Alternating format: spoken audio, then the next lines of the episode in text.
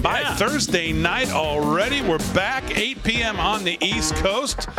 Jumping right in here. Glad you're part of the show. Real America's Voice, as always. Got my We the People shirt on tonight, and I think that's appropriate given what happened today. We'll talk a lot about that. We're going to dig in here. Uh, Slick Rick's going to do some sports, though, as well. Slickster, how are you? All right, Big D. I want to know where everybody's from, so get in the Get It chat. Hey, Let us know there where we you go. Call out. I want to know tonight where you coming from. Slick We Rick on a roll call. Roll, Roll call. call. City and state. Put it in the chat if you're on GETTR. Some people still say they don't know how to get to the chat. Go to GETTR or download the app. Go over to Real AM Voices, Real America's Voice account, and click right on the live stream there at the top of their account, and you'll get taken right in. You'll see our course. ugly mugs. Yeah, that's if you're watching on GETTR, then you're already there, so you don't need this information. If you're watching on anything else, then um, yeah, that's where you get to the chat on GETTR, on Real AM Voice. That's their tag, Real America's Voice GETTR page, and that's where we are. So, uh, Rick Delgado's going to do the news tonight. How are you? Ah, I'm good. I had so much to talk about now, I completely forgot what it was. All right, Ah, very don't worry good. about it. That's all I'll be right. good. You know, I feel like Joe Biden. Okay. Um, well, we're gonna Sorry to hear that.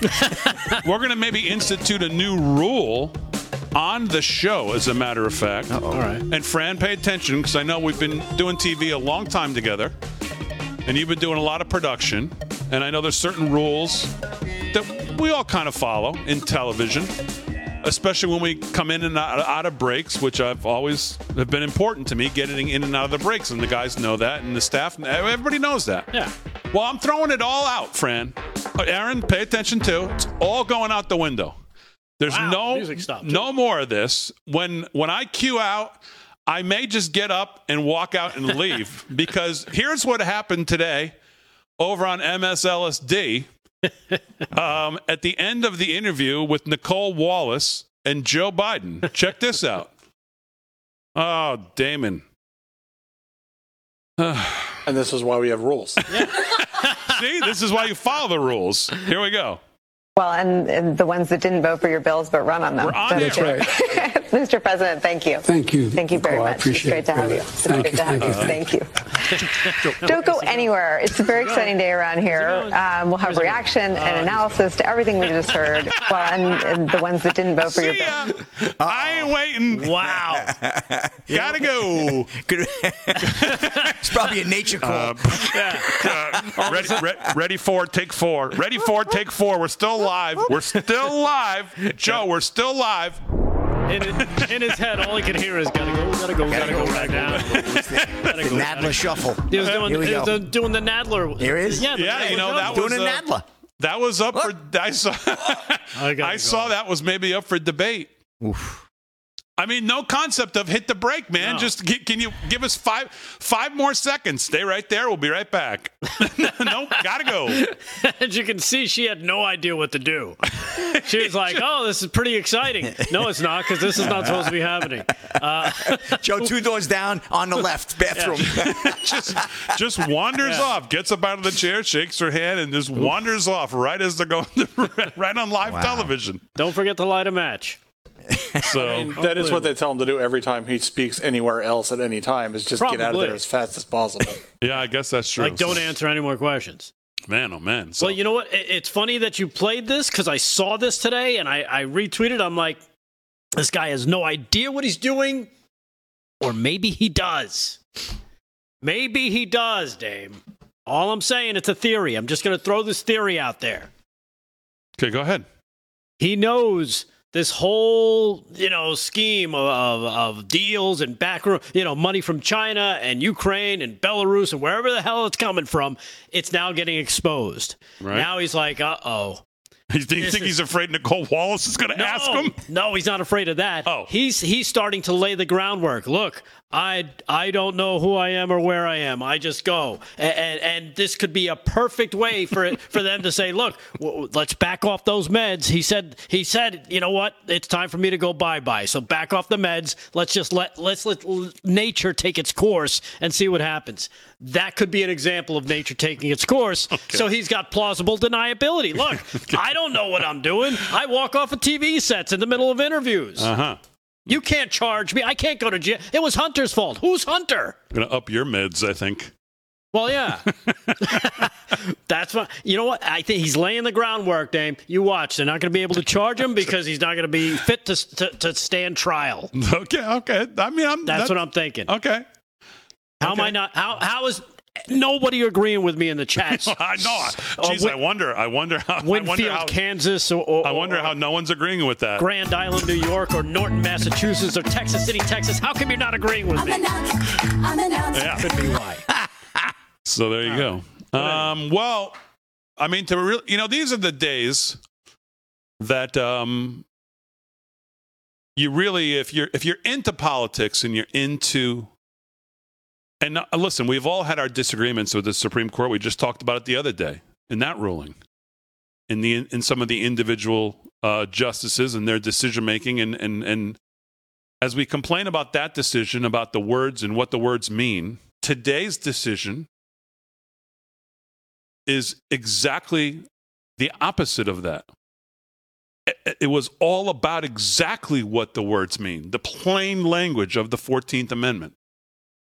In this landmark day for the U.S. Supreme Court and the United States, as this decision comes down and the justices bar uh, the use of racial preferences in college admissions.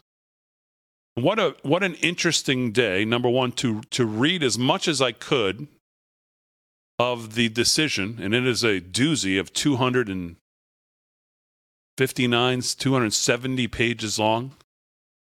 Justice Thomas's concurrence is what I could read of it, and some of the highlights I saw is is unbelievable. It is just fire, and and the direct aim that they take at the three liberal justices, and I have to say, even Chief Justice John Roberts, the direct take he he withering language to Justice Sotomayor and the other liberals on the court. Um, as the court today basically said that using race in admissions, in the way that schools like Harvard and UNC have been blatantly doing, is a violation of the Equal Protection Clause of the 14th Amendment. And that, of course, is the amendment passed in the wake of the Civil War that abolished slavery and established what most of us have always believed in, and that is a colorblind constitution, which leads to hopefully a colorblind society. And um, the majority opinion today, issued by John Roberts, six to three decision, the three liberal justices. We'll get to that in a second. Underscoring, underscoring the Constitution, barring discrimination by race under all circumstances, even, even posing it as a supposed remedy for past discrimination. And what Harvard and UNC were doing was clearly engaging in uh, outward admissions based outright racism in um, against Asians and basically doing this racial balancing. And they make a point in the decision. If you look at the last number of years and you break out Asians, um, African Americans, and I forget how they broke it out, but if you look at the numbers, they're literally the exact same. They are perfectly balanced over the last 10 years. Now, the liberal justices, by the way, are fine with that uh, in their, in their opinions, in their dissents today. Um, they think the use of race in administration, uh, in, in, in race in admissions, in racial discrimination is fine and should go on forever, quite frankly. Um, and of course, that is all based on what the left feels and what they were all screaming about today. And that is that we live in a um, systemically racist society, which we've talked about a lot on this show over the last couple years. Their idea is that this nation is systemically racist, inherently systemically racist, and therefore the only way to amend that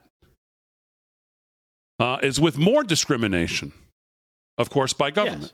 More more racism, but actually directed at a couple particular skin colors and groups, um, because you know, well, uh, I don't know, uh, they tend to study more. I, I I don't know. The Democrat Party does not argue for a colorblind society today, as I watch them on mainstream media.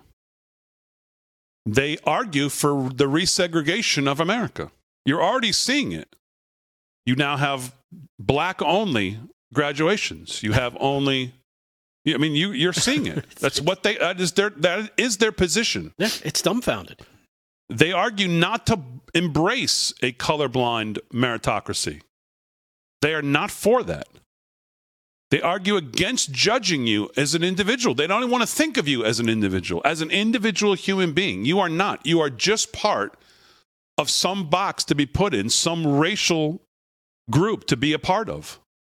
That is their default position, and that is what you heard all day today in their arguments. And it, what was weird is that even in Michelle Obama's piece she put out, they actually, in a weird way, make the case for why this decision was made.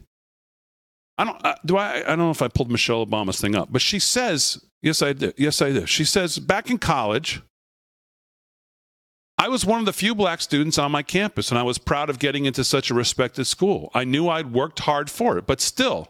Now listen to this sentence.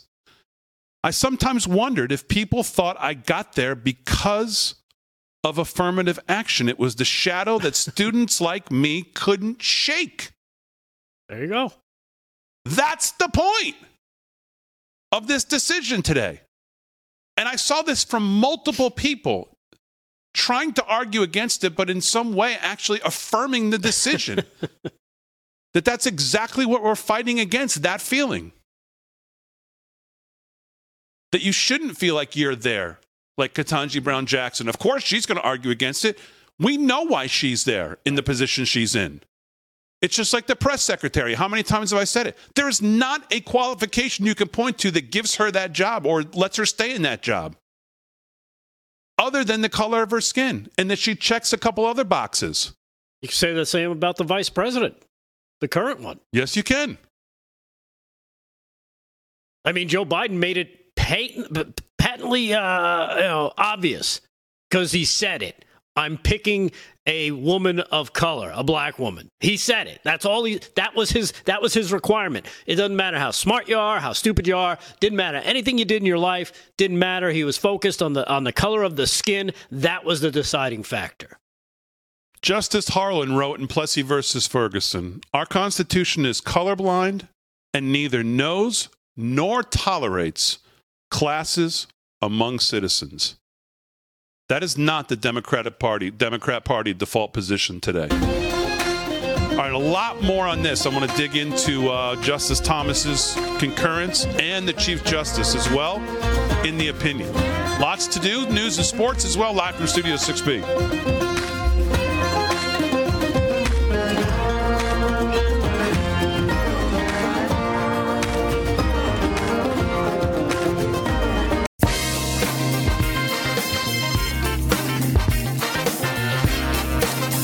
Right, 17 past the hour, live from Studio 6B on a Thursday night. Lots to dig into with the Supreme Court uh, decision today. We'll get to uh, Justice Thomas's concurrence. We'll get to um, a couple other things. It, it is pretty amazing to think that the Democrat Party and most of their talking heads today, and all of them who are running to all to CNN to Donna Brazile, I saw that they would be just fine if today the Supreme Court had said, uh, Harvard, UNC, anybody else, you are free to stereotype and make racist decisions against Asian Americans based on just the fact that they're Asian Americans. That's like a it's like a weird flex, isn't it? Yeah. It's kind of it's kind of, it's kind of weird to hear it like that. They like to they like to to you know dress up that kind of language by calling it something other than what it really is. You know, they do the old deal. The, the, the, they uh, they flip it around on you. You know, the uh, uh, all these protection acts and you know this bill and that bill, the, the Let's Make America uh, Prosperous Again bill, where they raise taxes. Oh, that's not prosperous. The Inflation Reduction Act, where inflation continues to rise at historic rates. Oh, that's not working. Uh, but that's what they do. And and then they turn around on a day like today and they say, "Oh, big step backward, stab in the back of uh, African Americans and blah and this, that, and the other thing." And then the same people oppose school choice.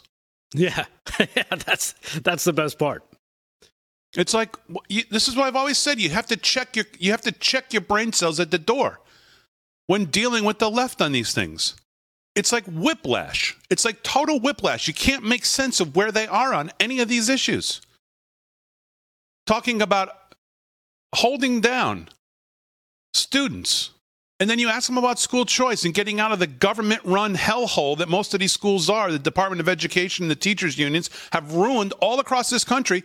They oppose school choice. So I guess in that in that respect, it's okay if they get held down because as long as you pay your dues and, and, you get, and you, we get all of the teachers unions, uh, all of them out to vote, then it doesn't then it doesn't matter. We don't really care about the kids and the chances they have to whatever. Well, upward mobility. It only, that only matters when it comes to something like today. But other words, for that, no, no, no. We're, we're not we're not down with that. Well, well, that's part of the scam, right? Because mm-hmm. let's face it, the, the schools are terrible, especially in, in these big inner cities in Democratic-run hellholes.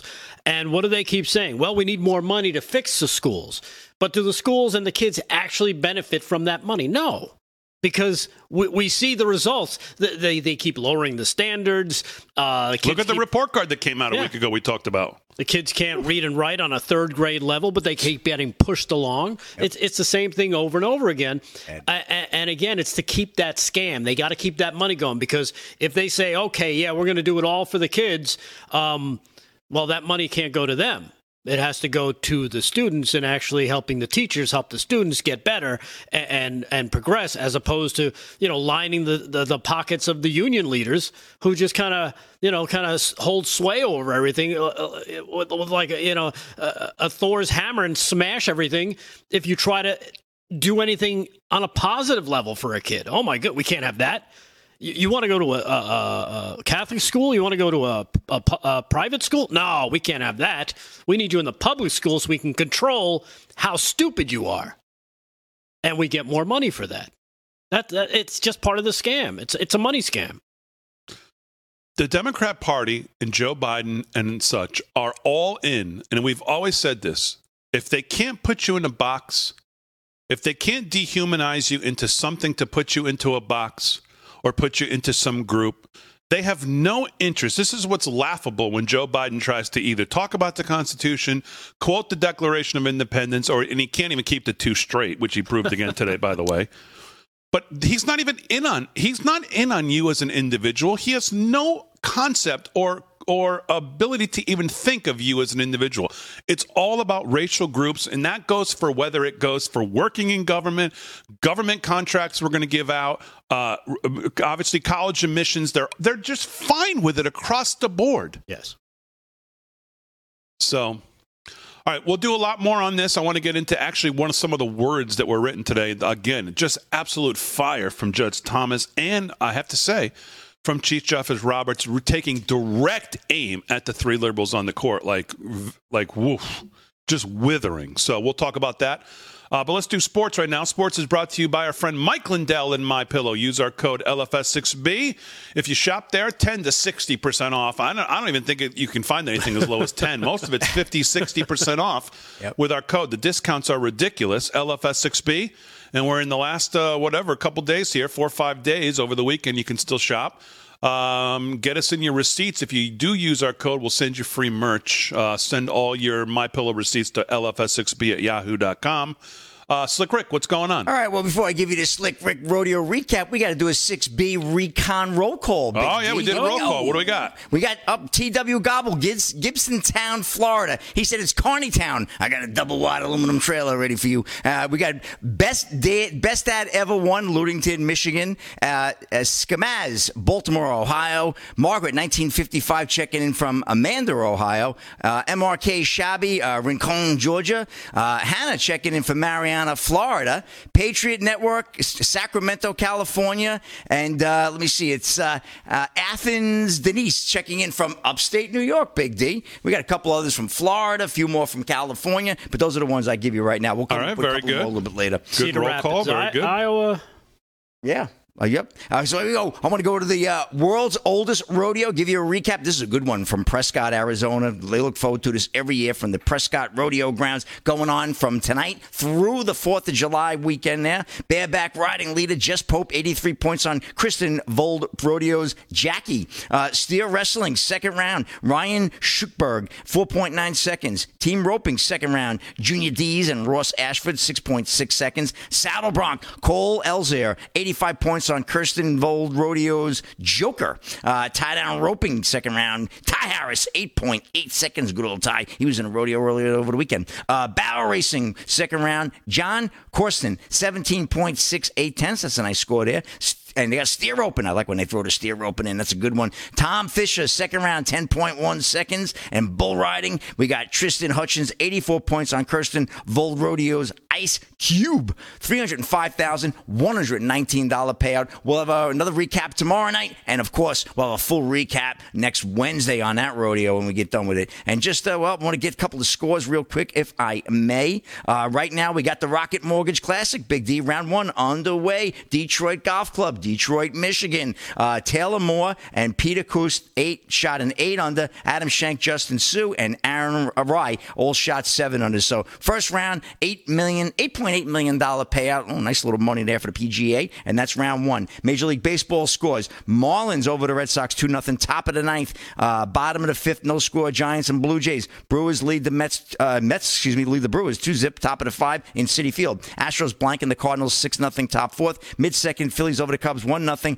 Dodgers and Rockies no score. Uh, rain delay and Pirates earlier today beat the uh, uh, the let me see the Pirates beat the Padres. It's five four final. Eight five Tigers over the Rangers. And uh, real quick, let's just get to that uh, no hitter there. Yankee actually perfect game. Yankees pitcher Domingo Germán pitches the 24th perfect game in Major League Baseball history. Paul Boy of Breitbart. You see that one last night? No. It was a late game. Well, in fact, they, there was a 9:40 first pitch. We briefly gave them a no score in the bottom of the first, but that young man, Domingo Germán, stepped into the history books Wednesday evening. He threw the 24th perfect game. You know, Rick and I were talking earlier. 162 games per team times 30 teams times. How many years? Baseball's been going on now. What? Uh, we're in the third century already for Major League Baseball. Unbelievable. So uh, he struck out nine and wasn't wasn't really even seriously threatened by the Lays' lackluster offense. Of course, the Oakland A's they really do need to move to Vegas because uh, they, they, they're they're not delivering any hand at all at the table with that team. So anyway, that's Rapid Sports. Big D, back to you. All right, very good, Slick Rick. We'll do some more sports. We'll do some news with Rick Delgado when we get back right after this on a Thursday night.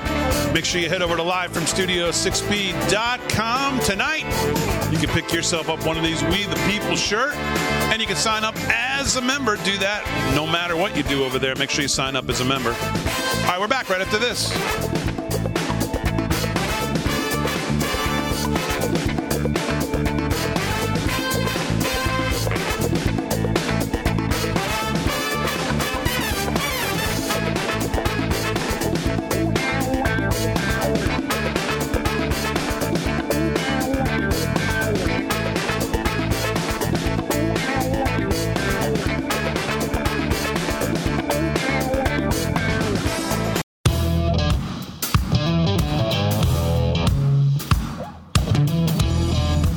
Live from Studio 6B, 30 minutes past the hour on a Thursday night. Glad you're part of the show as always.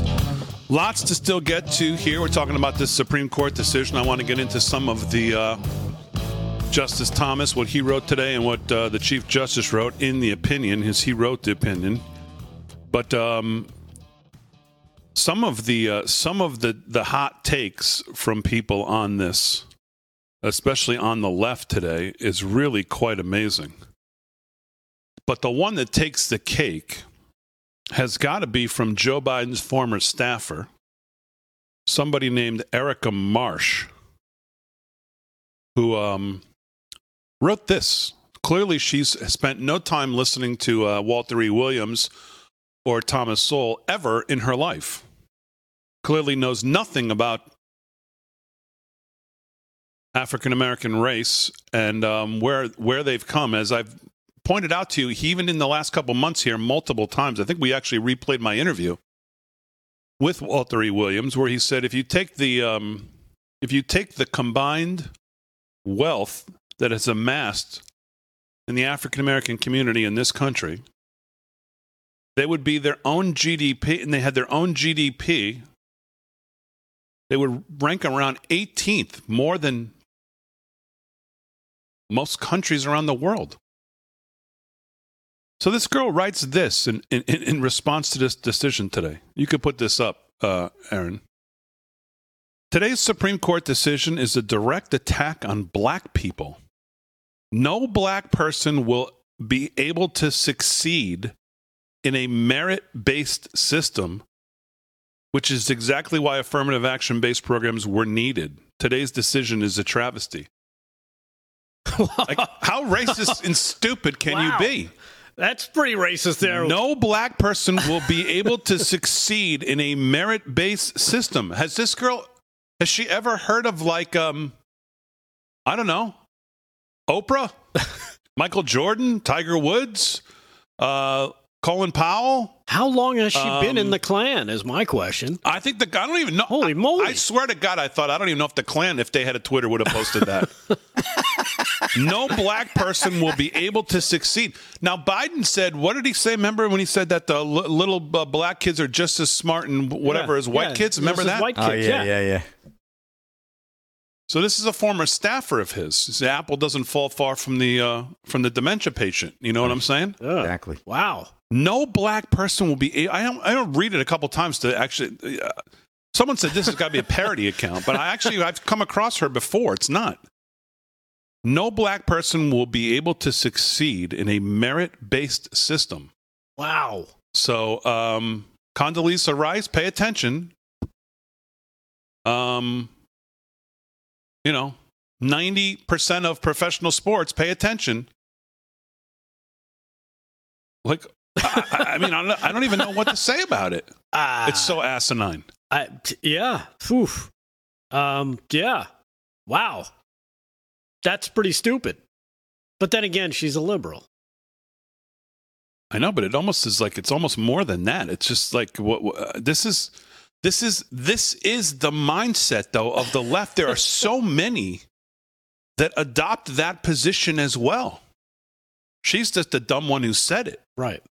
But that's not that's not a position that I think you could say is unique to just her or to a small minority of people. I I, I don't I don't believe that. So, so basically, for for anybody who's really this person's friend, this Erica Marsh, um, if you're a black person and consider her a friend, realize that when you're standing next to her, she doesn't think you really should be standing next to her. Ah. Think about that. If you guys are eating the same place, she doesn't really think you belong there. She doesn't think, she probably doesn't think the money you have that you actually earned. She probably doesn't think anything that you have you actually bought. This is the, this is the level of race the, the level of racism from that one line is insane from this white girl. This white clutching uh, uh, clutching the pearl screaming at the sky liberal basically. This is what she is. Oh my god they'll never be able to succeed. Wah! And she screams to the sky in hopes that everybody will love her. When when you could point to how many hundred uh, I mean I don't even know what the number would be. How many things could how many people could you point to that have succeeded in this country? Including by the way Clarence Thomas, as much as they all hate him and want him to die. But you could go through every how many things in life, how many different um could you point to to be the antithesis of that statement? How stupid that statement is. No black person can ever succeed in a merit based society. Jimmy Fiala says a good editor would have told you you just could have saved yourself a ton of time by just saying you think black people are dumb. no need to get so wordy. yeah Yeah. Jillian Anderson says, "Well, it sure, certainly sounds like you're saying black people aren't smart enough or capable. What a sad, terrible, and dishonest thing to say." Well, it kind of, you know what? It, it kind of makes sense because she probably doesn't think that black people are smart enough to go on Twitter to find her account and read it for themselves. I mean, I wonder what I wonder what. Oh, I don't know. uh, per- President Obama and First Lady Michelle Obama for two terms. I wonder what they think of that tweet. I wonder. wow.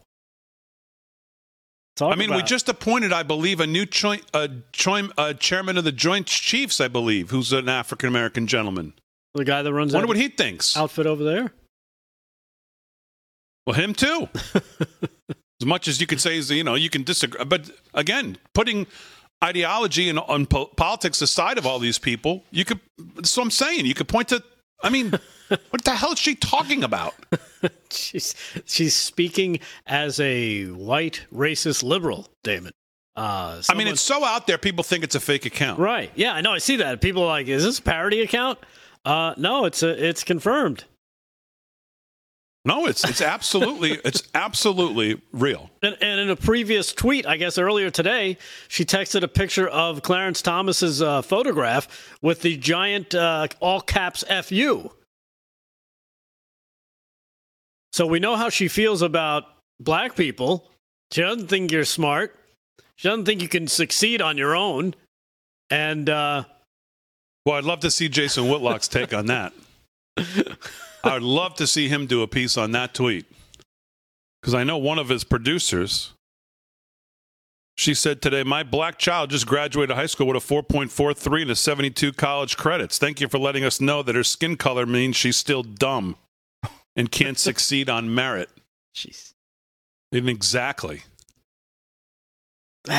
wow. But she's not alone. I'll say it again. She is not alone. Yeah, and again, you reference what, Joe Biden said. The truth comes tumbling out of his mouth every once in a while, and when you hear it, you're kind of aghast because you're like, "Wait, did you just say that out loud?"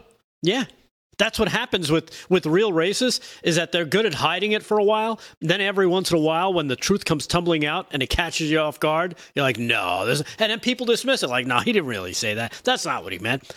Ah, that's the way these people think, and and it's not the first time he said things like this.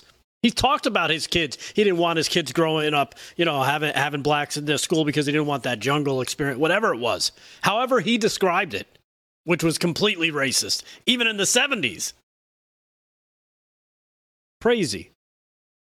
The Democratic Party does not believe that your rights adhere to you as an individual. That's just a fact. It's just a fact. Yeah, and, and you know what's another part of this is the the uh, the assumption that that she needs to stand up and speak for Black America. She speaks for Black America. That's that's the funniest part of it all. She thinks she's making a statement on behalf of Black America. This Erica Marsh. I don't think Black America wants uh, your level of racism representing them. Just going to throw that out there. You, you know, read the room if you want, but uh, Levin just said, Is this a spoof account or is this person as racist and ignorant and Democrat Party affiliated as she appears to be? Oh, yes, she is. Yes, she is. You're right on. So, It definitely looks like a look at me account. There's so much in there that is just like, look at this abrasive thing I'm saying. Pay attention to me. yeah, yeah. She's so insecure about her own self. Nancy Pelosi said every child deserves a chance to chase their American dream. Yet sadly, today's Supreme Court ruling narrows access to higher education. Now, now how does it do that? How does it do that? And the crucial ladder of opportunity that it provides, its impact will be felt imminently, dismissing, uh, diminishing hard-fought progress for racial justice. You see the language? It's it's. A, we need to have a discussion about language in this country, in the nomenclature that has been taken over, uh, kidnapped, and it's been weaponized against this country from the left. Because it's, it's, it is a huge part of the mind control and the thought control that they try to um, have over you. Through all of the language and what it means. And oh by the, and by the way, sometimes more importantly what it doesn't mean that you can't actually define it. It's just out there in the ether like climate change, climate justice. These kind of ruses that you can't put any definition to. We've got to take the language back. But uh, all right, much more on this. We're going to dig into the, um, like I said, um, Justice Thomas and Justice um, Roberts, what they wrote. Justice Thomas is just beautiful to read. If you if you love the Constitution, to read Justice Thomas the way he writes is really quite beautiful to read. Uh, so we'll get into some of that. All right, let's do some news, and we'll do some more when we get back. We've done none because we keep going on about this, but it's important. this is what's Yes. going on in your country. So, uh, all right, let's do the news. Uh, Rick Delgado, what's going on? All right, where should I start? I'm st- I'm still uh, dumbfounded, but Yeah. uh, you know, whew. Yeah, no black person will ever be able to succeed in a merit-based uh, in this in this country. No, no, no, not like there's no there's no there's no separator. There's no uh, enumerator. No, Z- zero of you, none, not a one. says the plucky little white girl. Um, this coming from, I guess, somebody who's looking to lose her job because it seems to be almost on a daily basis now. Catherine Herridge over at CBS News keeps putting out actual news. Uh, the former business partner, according to this story, of Hunter and James Biden, who worked directly with them in the 2017 China energy deal, was never asked to testify to a Delaware grand jury investigating Hunter Biden. Two sources familiar with the discussions tell CBS. Tony Bobulinski, you know the name, you know him, you love him. The former business partner was open to testifying, and his attorney reached out to the office of Delaware U.S. Attorney David Weiss. Weiss did not return their calls. Oh, really? Not important. Oh, really? And Weiss's decision not to bring Bobulinski is the latest indication that prosecutors investigating Hunter Biden may have avoided investigating allegations about his father, President Joe Biden, aka the big guy, aka Dad. In October 2020, Bobulinski was invited by the Trump campaign to attend a presidential debate after he released business records about the dealings of Hunter and James Biden. At the press conference before the debate, he claimed to have met with Joe Biden on May 17th, uh, May of, of, of 2017, actually, as part of the discussions over the potential deal with the Chinese energy firm CEFC, which is, of course, where millions of dollars have stemmed from. All right, live from Studio 6B on a Thursday. Glad you're in. Lots more to do. Sports, more news, and more on the Supreme Court landmark decision today. We're back right after this.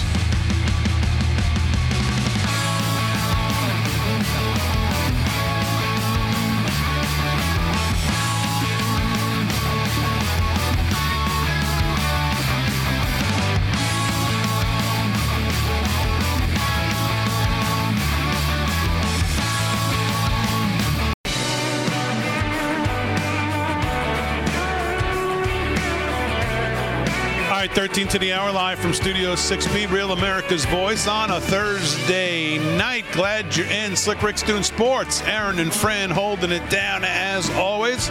You, the live from Studio 6B audience, we always love that you give us a couple hours of your night each and every night, Monday through Friday, 8 to 10, right here on Real America's Voice.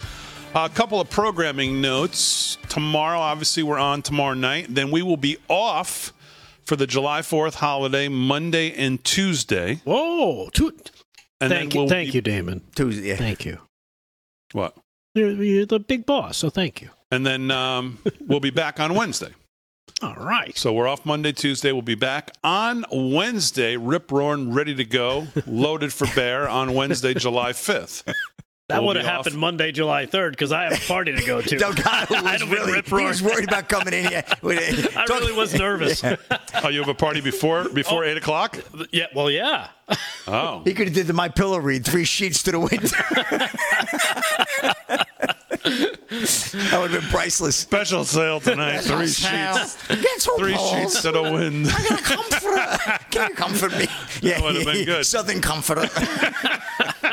It's, it's called. All right, well, dog- you don't have to worry about that Right. now, unless you want to do a live stream from your party. I'll give you the credentials to get on the LFS6B GETTR chat. Actually, Uh, no, no be chance. I'll be Yeah. checking in from the Darty, the day party. Woo!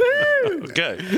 Uh, well, since since you can still speak right now, let's do some news. Lampshade's optional. News is, news is brought to you by earlytreatmentmeds.com, which Delgado may need on Wednesday morning after the two days. Earlytreatmentmeds.com. Isn't uh, isn't malaria? Um, don't they give a lot of ivermectin for malaria? By the Yes. way, They Oh, do. sure. it's like the number one. Uh, Ivermectin, and I, uh, from what I understand, hydroxychloroquine is very good against malaria as well. That's the big one for malaria. Okay, there you go. Uh, Early Treatment Meds has both. EarlyTreatmentMeds.com. Use our code LFS6B at checkout. 50% off both of those early treatment packs. So That's uh, crazy. What's going on? All right. Well, turns out, uh, speaking of meds, um, this person might need some. An Australian transgender woman had to undergo emergency surgery. Check this out. After she burned off her own penis so that doctors would remove it and fulfill her dream of becoming a woman. I'm confused. of course you are. You said she and penis in the same sentence. Yes, of course. Uh-huh. In this day and age, those things go hand in hand. Okay. somewhat. Shut up, Rick. Uh, a case study detailing the Winsworthy incident was published recently by the Medical Jur- Journal of Ur- Urology Case Reports, and it was presented as such. The, the uh, according to the report, the 57-year-old unidentified trans woman had been assigned male at birth.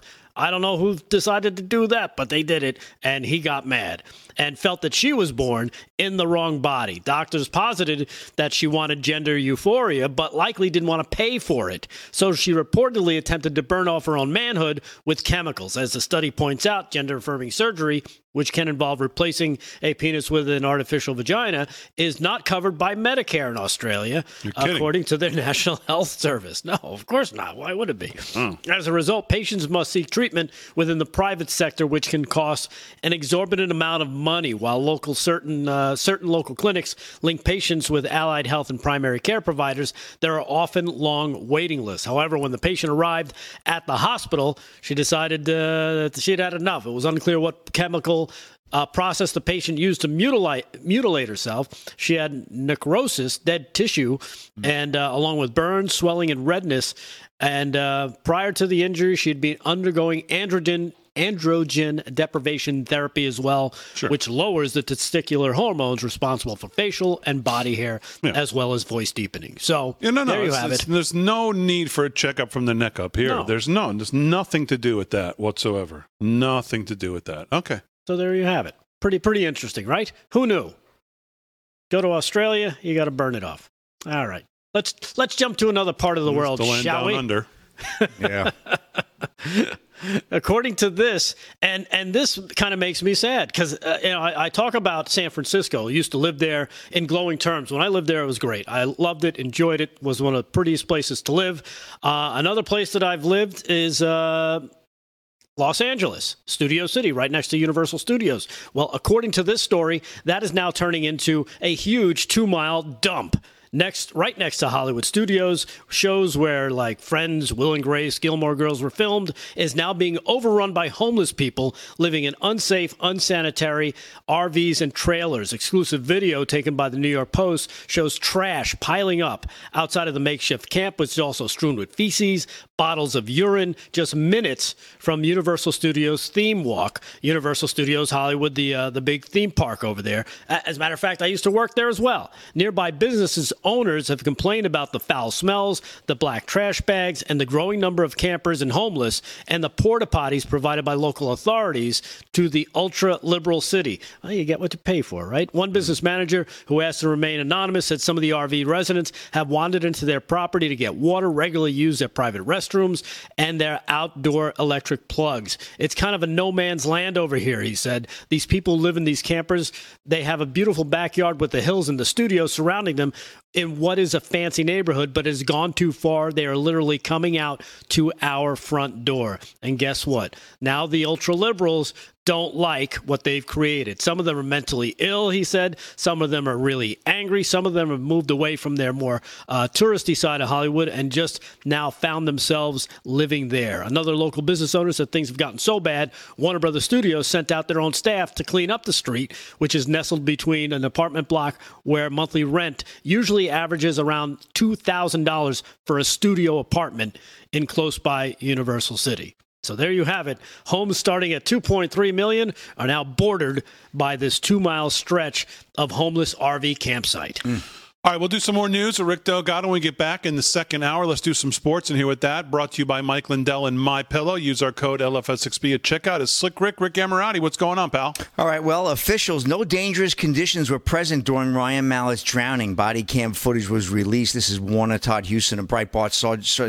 story that we broke, I believe, on uh, was that Tuesday night. College standout and former NFL quarterback Ryan Mallett died on June 27th from a drowning incident in Florida at the young age of 35. Now authorities have released police body cam footage and confirmed some details about the incident. Some reports that claim that swimming conditions near the Destin, Florida beach where Mallett lost his life were declared in the red condition and that riptides contributed to his death. But on Thursday, the Okaloosa County Sheriff's Office said this was not the case. On the contrary, sh- officials have confirmed that conditions were rated yellow at the time, which means swim with caution, according to the New York Post. The former Michigan and Arkansas quarterback was rushed to the hospital in Florida after being recovered from the ocean after being seen struggling in the water by lifeguards. Sadly, attempts to revive Mallet failed and he was pronounced dead. A short segment of police body uh, cam footage shows an officer running uh, to the scene and then told, I think they got him on the board now by another officer. Mallet was just about to enter his second year as football coach for Whitehall High School in Arkansas.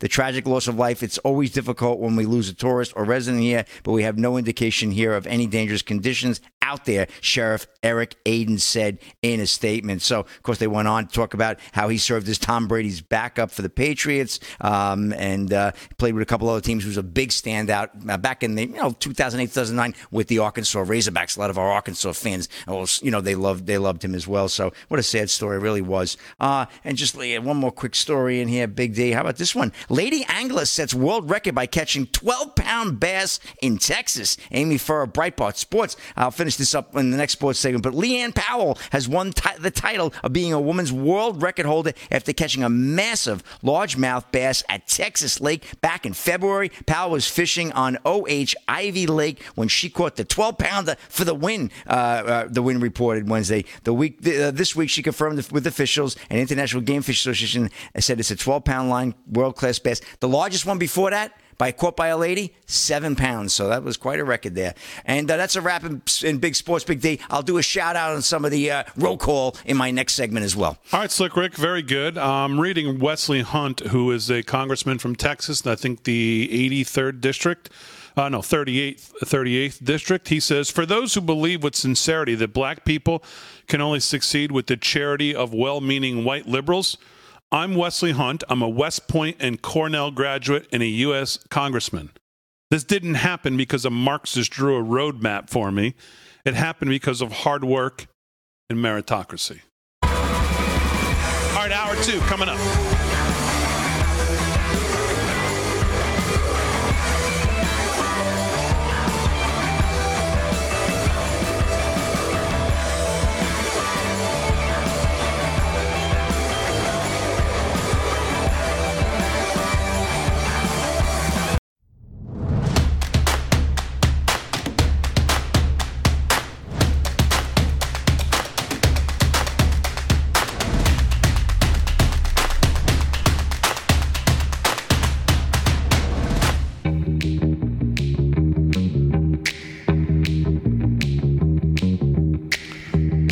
Hour two, live from Studio 6B, 9 p.m. on the East Coast, Real America's Voice.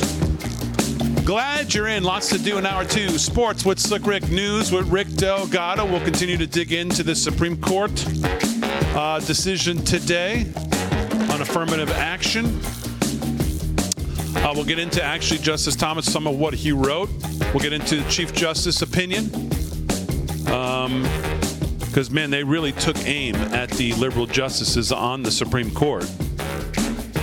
Which maybe happened. I mean, I don't read obviously a lot these opinions, but these high profile ones. But I'm interested to see if that happens a lot because it was um, it was blazing today. Justice Thomas at Ketanji Brown Jackson was just fire. And of course, uh, Joe Biden today is out. Now, remember Merrick Garland came out a couple a week ago when he was questioned about everything going on. He said, "Whoa, an attack on an attack on an institution that is crucial to keep the American people safe." Remember that? That was yes, a threat to democracy. That. Yes. Well, so how is it not the same when Joe Biden goes all over today from the White House in his speech and then over to that idiot on MSLSD, uh, Nicolle Wallace, and does the exact same thing?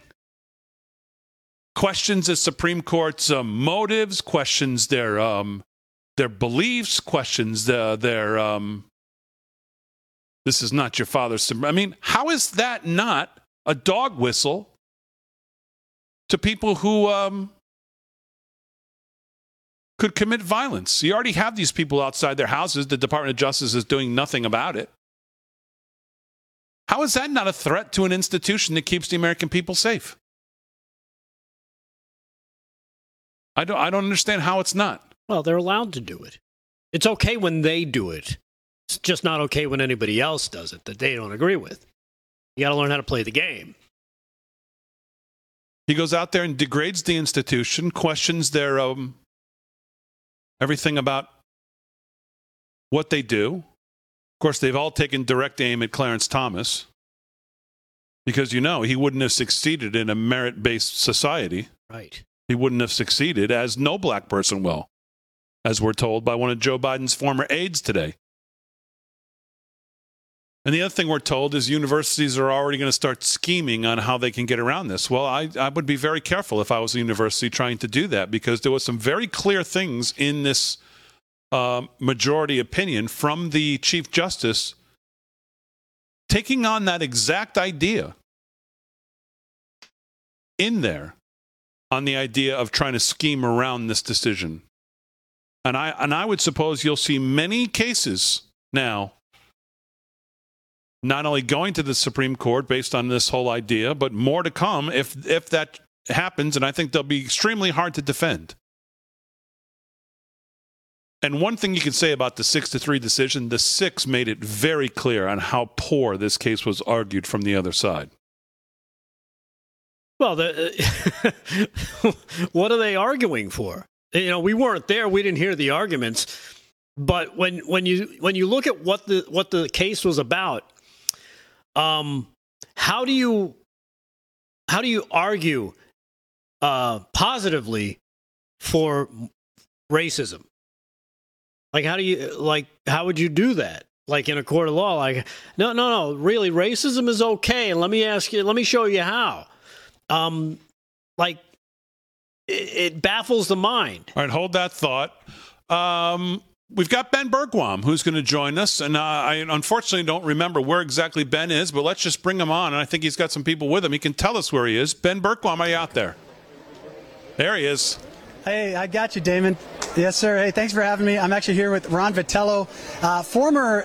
He's the only guy I think is what I heard that you were former uh, acting director of Border Patrol, ICE, and Customs and Border Protection. That's correct. That's correct, Ron Vitiello. So talk talk to us, Ron, about what we're doing out here. By the way, uh, I sent you that video, Damon. So we're here in El Paso. I was in Sunland Park, New Mexico. We're right on the border, and I was actually out running this morning um, and caught, you know, the the action of four illegals getting caught. We had the uh, helicopter flying over me, and it was just a wild scene. This is what Border Patrol is having to deal with.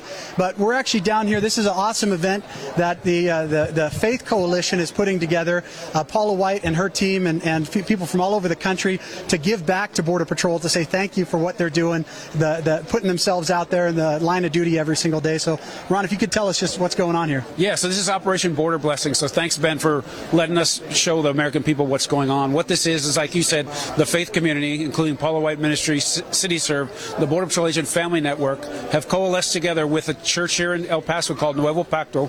So local pastors, are here, and they, they've designed an event for Border Patrol agents and their families to come and be praised by the community and by these pastors and by the faith community, so we can tell them how much America appreciates them, so they get to come down here, spend some time with us, take a few tokens of our appreciation home with them, and just experience what it's like for when America tells them they appreciate what they do every day.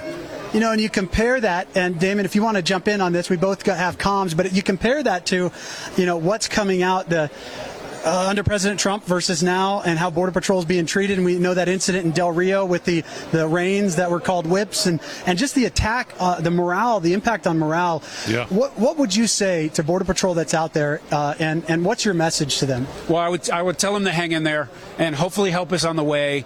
Um, we got to see a little bit of the border today. We're going to see more tomorrow. We went to the centralized processing center here, and I'll just have to tell you, as a former, it's very frustrating to see what the agents are having to be put through, and not because of anything that they did.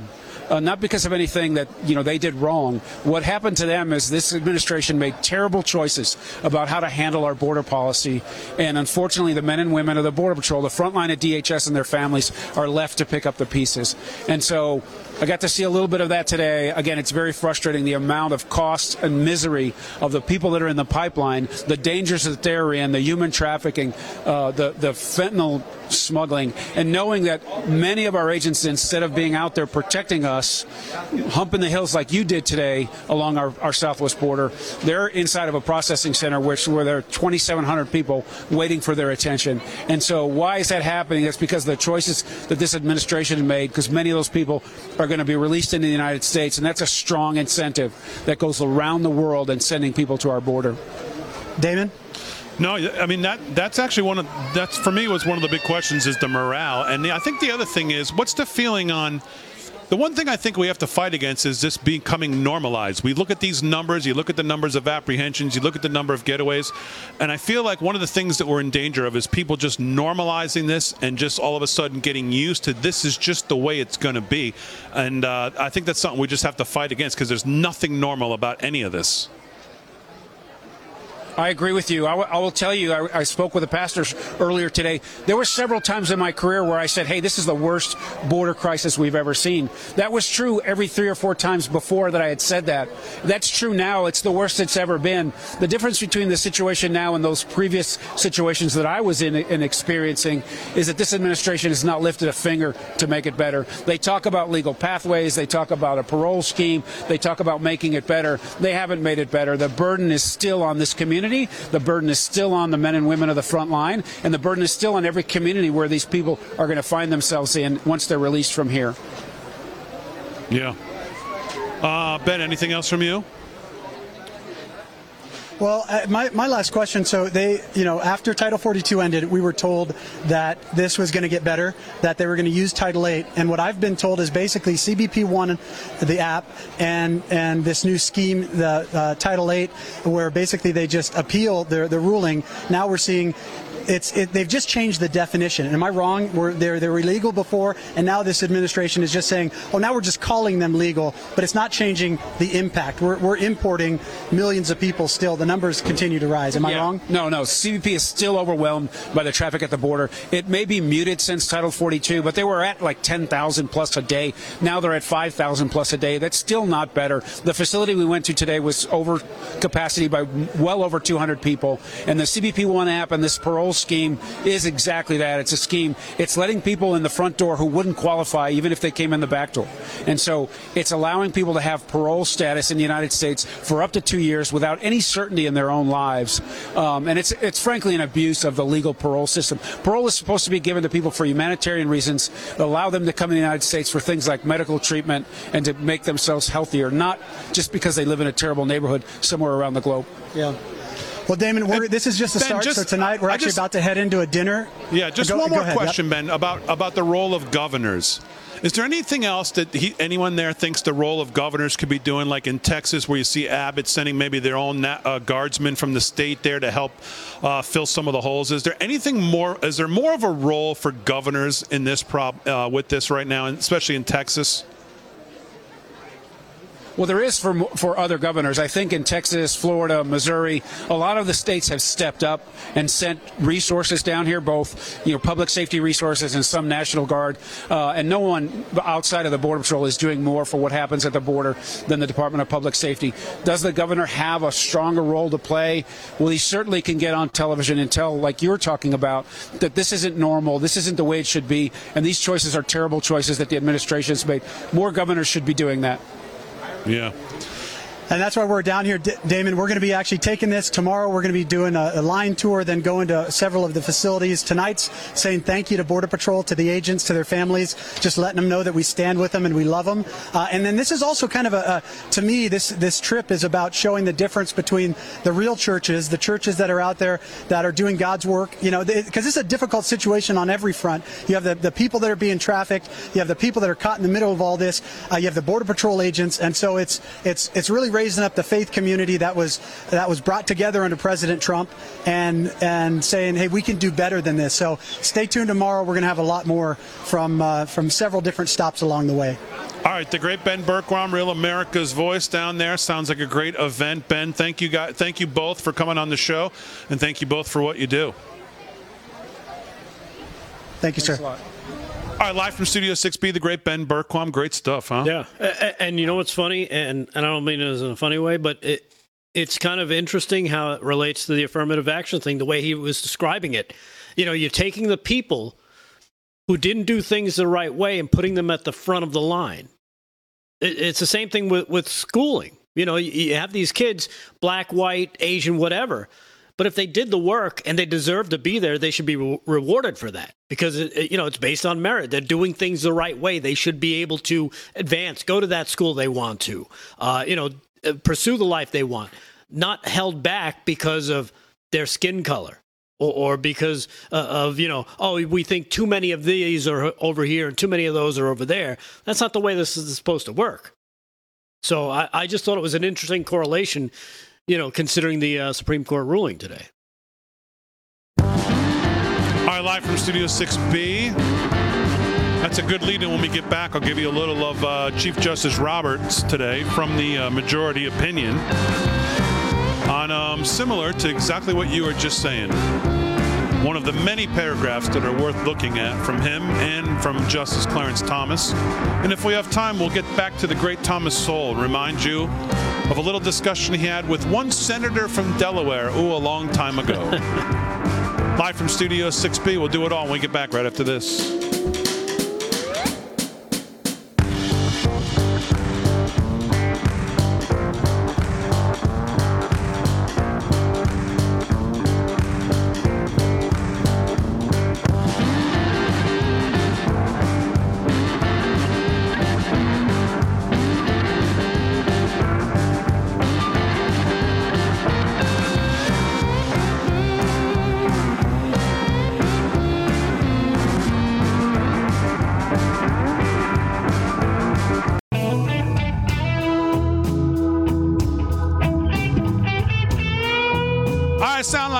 On a Thursday night. Let me talk to you about our friends at My Patriot Supply, folks. If you don't think you need emergency food, well, you might want to think again. You never know when things are going to happen, when it's all going to hit the fan. You know, the government recently revealed the truth about the coming food shortages. According to the USDA, fully one third of America's annually planted crops won't be harvested this season. Severe droughts and fertilizer shortages wipe them out. That means food could get scarce, and it certainly is already and could continue to be expensive. Is your family prepared to deal with that? Well, if not, now is the time to stock up on emergency food from My Patriot Supply. And you can do it right now at discounted prices. Go to preparewithrav.com, preparewithrav.com, and you'll save big on each four week emergency food kit that you need for your family. You get breakfast, you get lunch, you get dinner, you get drinks, you get snacks. Good God Almighty. That'll keep everybody going strong. Best of all, the food is delicious. Your, fa- your family will absolutely love it. Act now save big on each four week kit that you need. Go to preparewithrav.com. It's all one word preparewithrav.com, and you'll get free shipping too. What could be easier? You'll never forgive yourself if you let your family suffer if it comes to that. Be prepared. Go to preparewithrav.com. Preparewithrav.com. All right, 18 past the hour, live from Studio 6B on a Thursday night. Thanks to the great Ben Bergquam for joining on. Uh, short notice. I like that when Ben calls and says, I got something to say. I want to come on. come on, Ben. Let's go. Um, let's do sports with Slick Rick. Um, sports is brought to you by Mike Lindell and My Pillow. Use our code LFS6B if you shop there uh, through July 4th. And if you do, you're going to get an email from Mike when you order that says your order, and it has a little blue button that says review your order. That's what you want to forward to us. Pick out something from our store over at livefromstudio6b.com. Great stuff over there. All kinds of stuff. New stuff going up almost every day, if not at least some couple things a week. Getting a lot of requests from the audience on what they'd like to see in the store too. We're working on uh, we're working on some of that. Uh, Lick the World uh, tank tops is a big request, so we're working on maybe getting a couple of those out. Uh, but either way, you need to be a member over there, live from studio6b.com. Sign up as a member. It's absolutely free. It takes about two, three minutes. And then you'll get emails from me every day. You'll get coupons. You get all kinds of stuff that we send out uh, every week. So sign up as a member, live from Studio 6B. Dot com. Let's do some sports. Slick Rick, what's going on? All right, big deal. Well, you know me, I'm always chopping it up in the chat with the GETTR folks. So we got to do a quick shout out, a couple of recon roll calls here. We got Frig Joe Biden from Lake George, Otten J30, good follower from Minnesota, Sparks Philly, another good fo- follower from Ohio, Amazon 60, Snake River. He wants me to come down to the Snake River Stampede. We got Porsche, Ottawa, Illinois, Chipper, 1988, Rockport, Texas, and May BBY. So maybe baby from Alaska, big Check it in from the uh, from the uh, icebergs there. Nice stuff there. So uh, let's get to some scores here in sports here. Yeah, Major League Baseball. Brewers over the Mets, 3 2. They had the Mets blowing another game, bottom of the seventh. oh, Frank. Oh, poor Frank the Tank. Oh, man. They really stink. I That's think, the. I think the Mets need a tank, as in they're tanking this season. They need their own tank top. Uh, Blue Jays two to one over the Giants, top of the ninth. Astros blanking the Cardinals, nine zip, bottom seven. End of five. Phillies lead the Cubs three to one. Dodgers and Rockies uh, still in a, a rain delay, no score there. Pirates five four over the uh, the Padres earlier tonight. Tigers beat the Rangers eight five, and the Royals over the Cleveland Guardians four to three. Final in ten innings. Yankees with another win today, earlier today. Rick ten to four, 10-4 over the A's, and the Rays dominated the Diamondbacks six one. White Sox over the Angels 9 7, and the Marlins blanked the Red Sox 2 zip earlier today. All right, well, Dolphins Tyreek Hill reportedly offered $200 to alleged slapping victim. This is dealing with a Breitbart Sports cutting edge stuff here. Dolphins, I'll tell you a lot of stuff about water sports here today. Dolphins wide receiver Tyreek Hill offered the marina worker he allegedly slapped last week $200 and an apology, according to a report from Miami Dade Police Department. Angie DiMichele of the South Florida Sun Sentinel uh, cites a police report obtained through a public records request, which claims that Hill made the offer following the alleged attack. The new information also sheds additional light on the events leading to the alleged altercation. According to the document, a marina employee reportedly saw Hill and another man fishing for a tarpon off the dock. Uh, the marina worker later told police that is illegal to fish off the dock. The report then states that two women joined Hill's group and boarded a boat tied up at the dock. The boat's owner, having just returned from getting gas for his vessel, did not take kindly to the presence of Hill and his entourage and ordered them off. Hill argued with the boat owner, saying he felt disrespected. I can buy you and that boat, Hill reportedly told the captain. The argument escalated, and Hill reportedly had to be held back from going after the captain. The captain became aware that Hill was a star uh, NFL player once uh, with the Miami Dolphins, and uh, he turned around Hill and said, I'm number 10 from the Miami Dolphins. Uh, seeing the altercation, Marina worker left his office to investigate as the walker walked by, walked by Hill and his associates. The Dolphin receiver allegedly slapped the man on the back of the head and neck. The Marina worker then fled back to his his office and locked the door. Uh, the dock worker exited his office uh, when one of Hill's friends went to apologize, but he offered him a big two hundred dollars and a handshake, which he did not take. So I think there's going to be more to that. That might be a that might be a conduct policy issue for the NFL Big D. I don't know, but that's that's you know either way, these guys got to conduct themselves better when they're out in public, regardless. Can't do that stuff. And uh, NASCAR is going to be in Chicago this weekend. Big D. I don't know if you heard about that. NASCAR Chicago weekend is about much more than racing. This is uh, Ryan McCafferty of Yardbarker. For the first time in series history, NASCAR will race on a city street circuit this weekend in Chicago. While the race itself has been highly anticipated, the biggest story is about the marketing. In recent years, NASCAR has taken a number of innovative measures toward diversifying its schedule and expanding its viewership, such as moving the preseason clash to the LA Coliseum and running a dirt race at Bristol. Uh, Chicago is maybe the boldest experiment yet, and the decision, decision has been a controversial one. They went into all the crime that's going on there and what have you, but uh, yeah. Racing in Chicago. I'll have a full recap on uh, on Wednesday. That'll be okay. So that's a wrap in sports, Big D.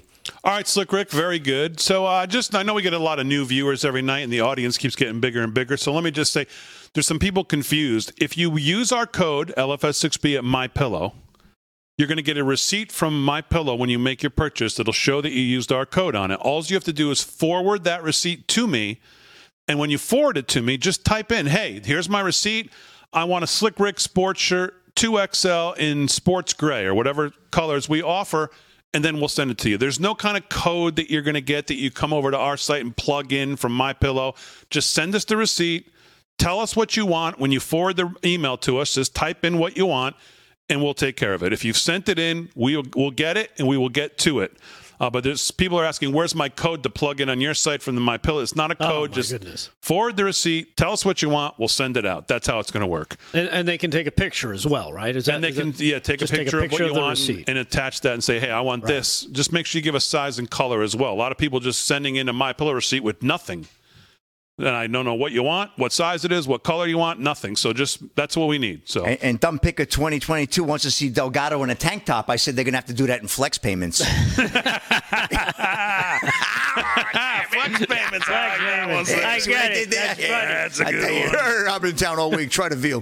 That's a funny one around there. I don't care who you are. All right. Well, we don't have a lot of time to do news. We'll do some when we get back. But I can read this to you. This from the um, Justice, Chief Justice, in his um, uh, in the, in today's uh, ruling. He wrote, "This is what you were talking about before." All right. A benefit to a student who overcame racial discrimination, for example, must be tied to that student's courage and determination, or a benefit to a student whose heritage or culture motivated him or her to assume a leadership role or attain a particular goal must be tied to that student's unique ability to contribute to the university. In other words, the student must be treated based on his or her experiences as an individual, not on the basis of race. Many universities have for too long done just the opposite, and in doing so, they have concluded wrongly that the touchstones of an individual's identity is not challenges bested, skills built, or lessons learned, but the color of their skin. Our constitutional history does not tolerate that choice. That from the Chief Justice today. All right, live from Studio 6B, we'll get into Clarence Thomas and some of the things he wrote, taking direct aim at Ketanji Brown Jackson when we get back right after this.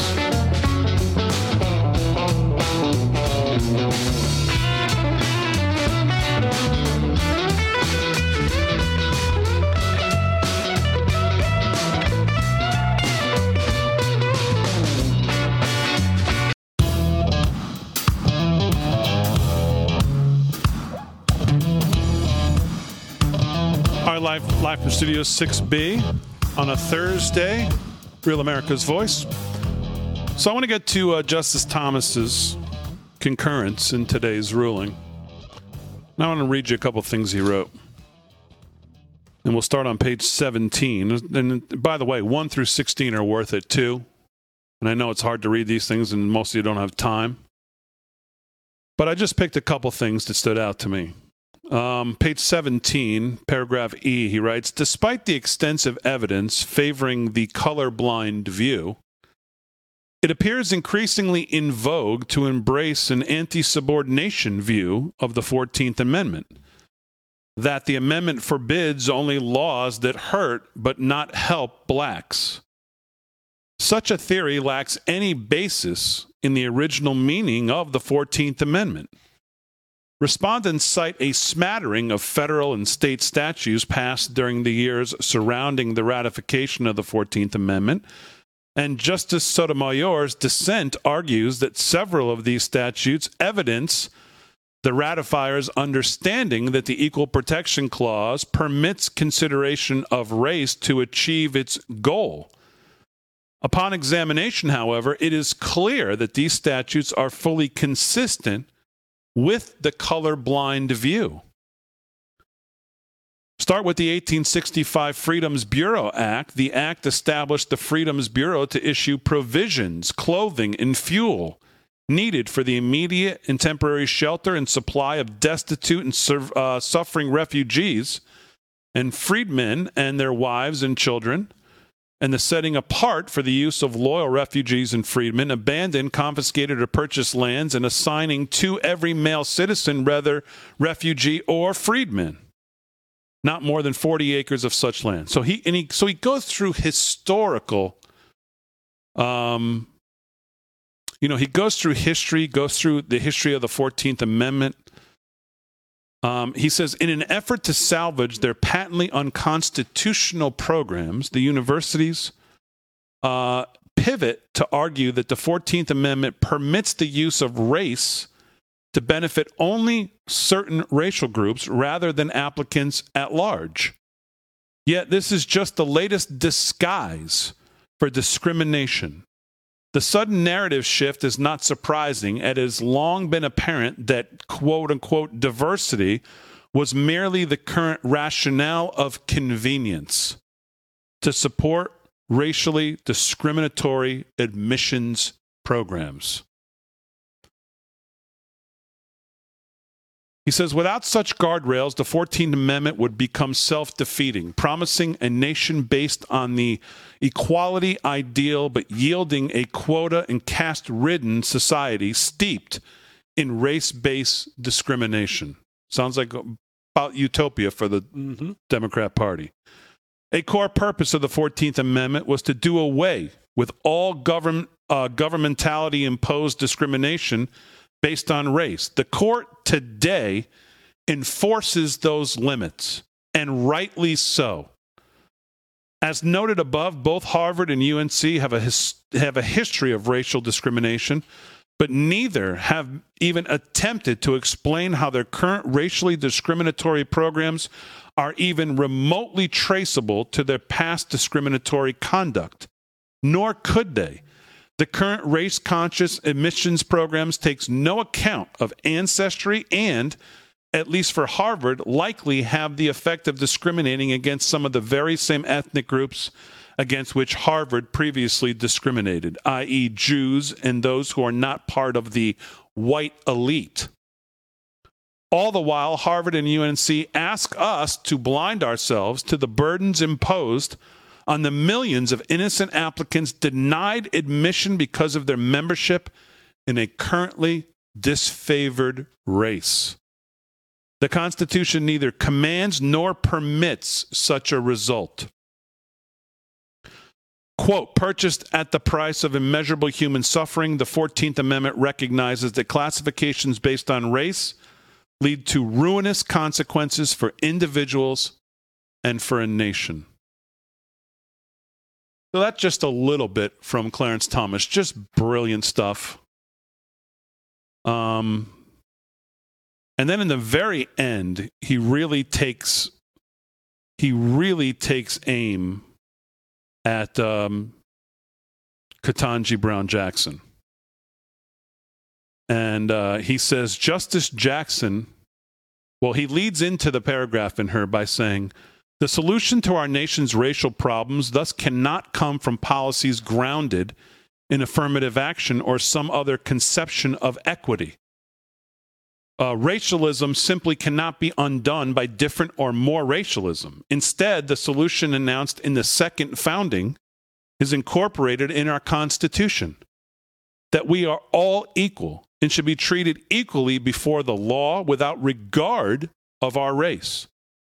Only that promise can allow us to look past our differing skin colors and identities and see each other for what we truly are individuals with unique thoughts, perspectives, and goals, but with equal dignity and equal rights under the law. And then he says, Justice Jackson has a different view. Rather than focusing on individuals as individuals, her dissent focuses on the historical subjugation of black Americans, invoking statistical racial gaps to argue in favor of defining and categorizing individuals by their race. As she sees things, we are all uh, trapped in a fundamentally racist society with the original sin of slavery and the historical subjugation of black Americans still determining our lives today. The panacea she counsels is to unquestionably accede to the view of elite experts and reallocate society's riches by racial means as necessary to level the playing field, all as judged by racial metrics. I strongly disagree. That's his opening paragraph into this withering fire attack on her on her dissent that he goes on for about another 14 pages. Wow. Now, now, let me ask you because I, you know, I don't read these things. Um, do they normally take aim at each other? I don't know that. Like, not like not I. I don't believe like this. Yeah, because that's the first time I've ever heard, uh, you know, one justice singling out another. Like But I don't know that, so I, Right. I don't know that. You know, I'm sure there's a constitutional lawyer or expert out there that may. I, I don't know. I don't know, but they, but he absolutely takes aim at her, and Justice Rob, Chief Justice Roberts takes aims at Sotomayor too, with a couple blazing paragraphs. Well. Sotomayor is kind of a dope. I Well, I mean, yeah, I, I, I I get it. That's not. I get that, but She- I mean, she's she's put herself on display a few different times where you just kind of scratch your head, like, really, you're you're you're a Supreme Court justice? her her her thing could have been written by um Ibram Kendi, man. You know the guy Yeah. Ibram, yeah, yeah. He could have written her thing today for her. The guy who describes racism as racist stuff that racist people do. Her 9,000 words. yeah. But Justice Thomas is um I mean, you know, some of it's you know, hard to kind of for someone who's not a constitutional scholar, you have to sit there and really read it. But and, but some of it just is e- like that's easy. You know, it's just easy. Right. Um, you want to hear a little bit of Thomas Sowell back in the day Of course. I've on this for exact subject? Listen to this. Do you believe that mandatory proportional representation benefits minorities? No. In fact, I think one of the great handicaps that uh, blacks and other minorities face across the country is that they are systematically mismatched with universities in the admissions process.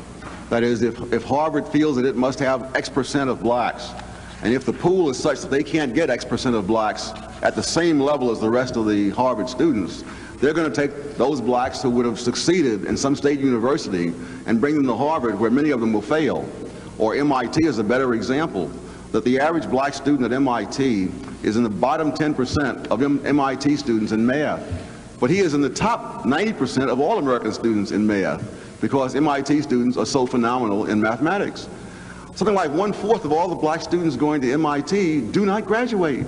You're talking about a pool of people who score at the 90th percentile in math, whom you are artificially turning into failures by mismatching them with the school.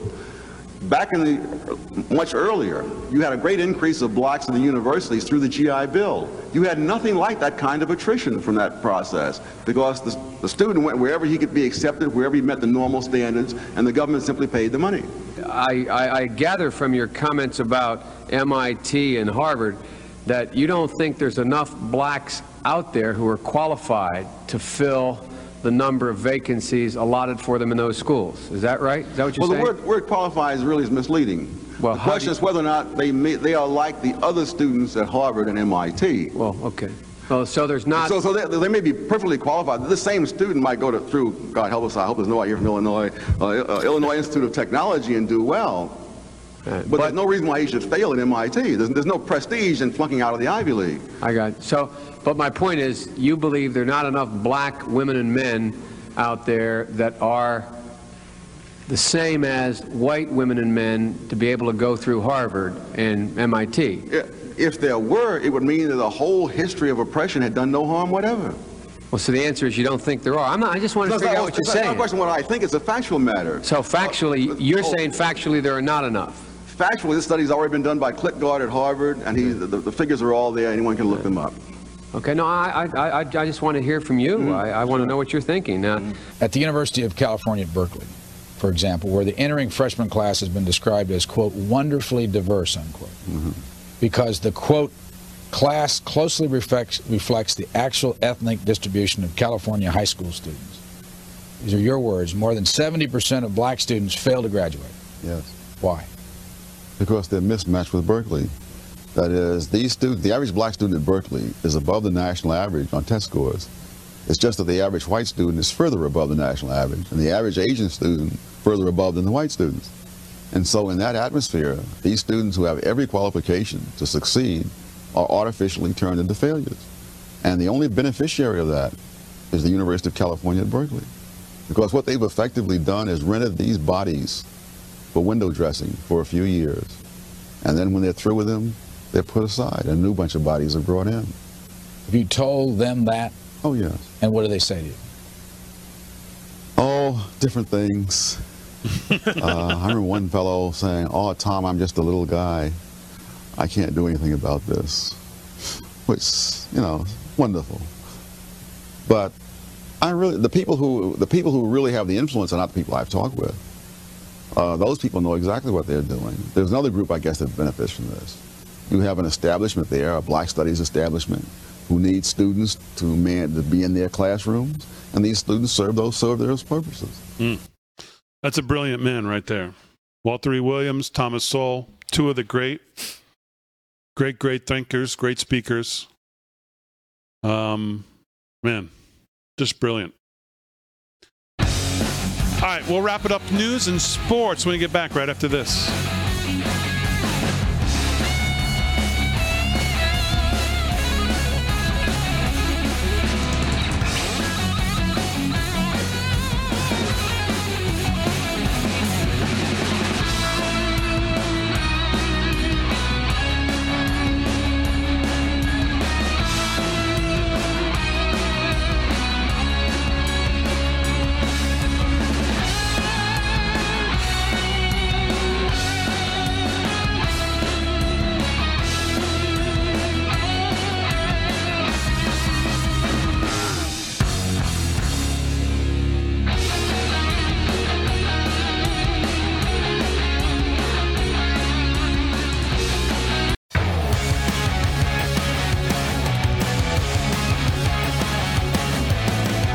13 to the hour, live from Studio 6B. Slick Rick's been doing sports. Delgado's been doing news. Aaron Fran holding it down. You in the live chat over there on Rumble and on GETTR. Make sure you follow us on all our social media.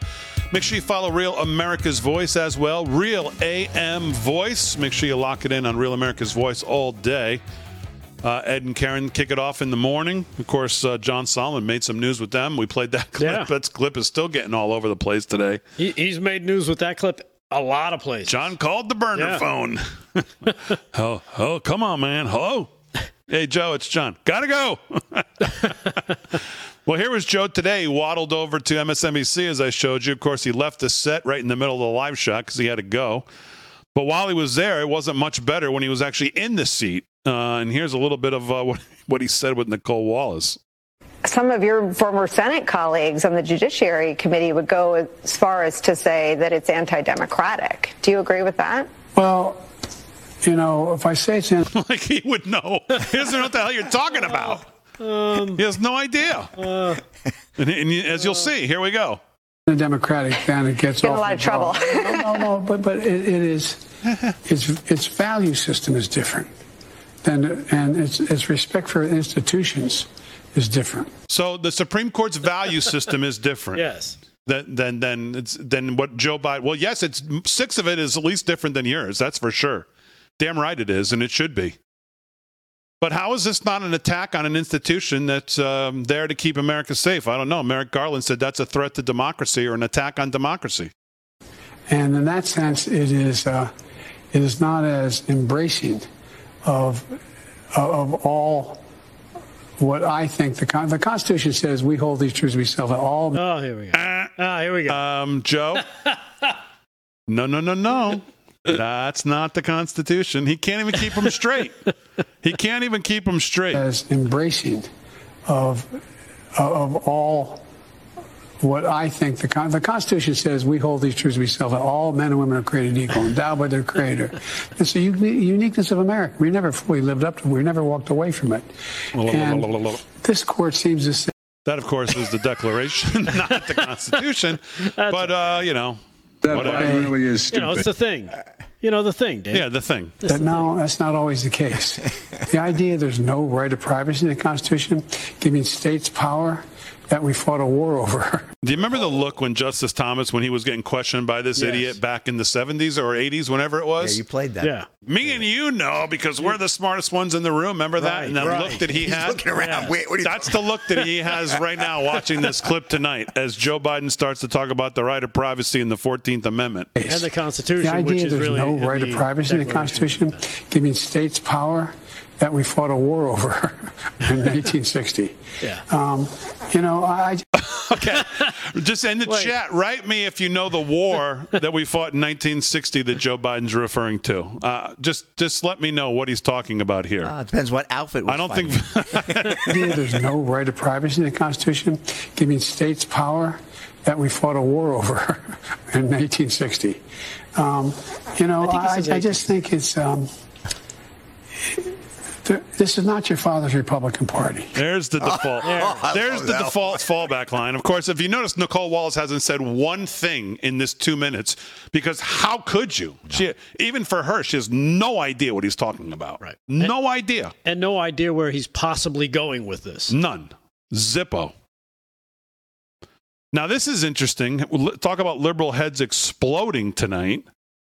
Uh, Cenk, who is the, um, I believe, the founder, and I know uh, he's the host of the Young Turks. I think he's also the founder and the CEO of uh, the Young Turks. He says, I think the Supreme Court got the affirmative action case right. I'm sick of the stereotypes that attach to all minorities because of this policy. It was necessary in the beginning, but has become counterproductive. But legacy admissions, which are much more unfair, also must be banned. And, uh, well, that's not true. But that's interesting um, coming from him, because you would not have thought that would have been his response. So, and Anna Cas- Casper Casperini, uh, Cas- Cas- I think is her name. Easy for you. She's her, she's this uh, she's on the show with him, and of course she's the one who l- has lost it a couple times, like really lost it on certain things where they've disagreed. i i maybe this is one of them. I didn't see the show today, but um, I don't know. Interesting. So, all right, let's quickly do some sports and news before we wrap it up. Anything else, Slick Rick, and sports going on? Oh, just a couple quick scores. Uh, Brewers over the Mets, 3 2, bottom of the ninth. Astros blowing out the Cardinals, 10 zip. That's also top nine, bottom seventh. Uh, Cubbies lead the, uh, trail the uh, Phillies 3 to 1. No score. Dodgers and Rockies look like there's going to be a rain out there. Pirates 5 4 over the Padres earlier tonight. And just uh, one story that hit the waves today NFL does suspend four players for gambling violations. ESPN, Isaiah, Isaiah Rodgers, Rashod Berry of the Indianapolis Colts, and free agent Demetrius Taylor was suspended indefinitely through at least the 2023 season for betting on NFL games. I saw that uh, Boomer Esiason, the Cincinnati Bengal great and TV, I mean radio analyst on WFAN, he said that it's baloney. He says the players have no idea what the rules are. They haven't even been properly told. You know, these guys are just they're going on there betting in fantasy football and stuff in the locker rooms, and they're getting busted for that and suspended. So uh, they got to get a, fu- a clearer definition on the rules with this gambling. And gambling is a, it's a it's a big part of society now because of all these you know sites and the phones and all and you know what have you. Anyway, that's a wrap. in Yeah. Sports. Big D, back to you. Uh, Daniel Horowitz says, "Hey, if the left doesn't want the federal courts to necessarily be the final word on a political matter, I'm all game for that. I've got about a hundred of their favorite court rulings that I'd like to ignore starting today as well." So, Uh, anything else in news? All right. Well, yeah, since we were playing that clip of uh, Joe Biden uh, before he, of course, um, wandered off the set there, President Joe Biden, believe it or not, may, maybe maybe this is why he wandered off the set. He's kind of, he's kind of, you know, he's distracted. Things are bothering him. According to this uh, report from the Daily Caller, President Joe Biden has reportedly been consumed by worries about Hunter Biden, despite all the public appearances and words of praise. An unnamed source close to the president told NBC News the president's son has been embroiled in numerous legal cases in recent weeks, and Joe Biden has been pressed repeatedly on their relationship. Despite the increased public scrutiny, the president has been keeping his son close, inviting him to the state dinner with the Indian prime minister, and flying with him to Camp David in Maryland. Political advisors have apparently tried to tell the president that keeping his son so close may not be a smart move, but this is Joe Biden we're talking Well, about. Well, he's listening to uh, what's the girl on the View, Ana Navarro. Right. Uh, Biden's response has ranged from defensive to outright angry. He will not accept any suggestions to distance himself from his son, and his message about Hunter Biden boils down to hands off my family, according to the outlet. The president's sensitivity towards his son has also been apparent in his remarks and language from the White House, the president becoming visibly upset after, a reporter asked him if he was truly sitting next to his son during the Chinese business deal, and the White House has repeatedly maintained that he's proud of his son. Uh, June 20th, Hunter Biden, of course, you remember, pleaded guilty to a sweetheart deal.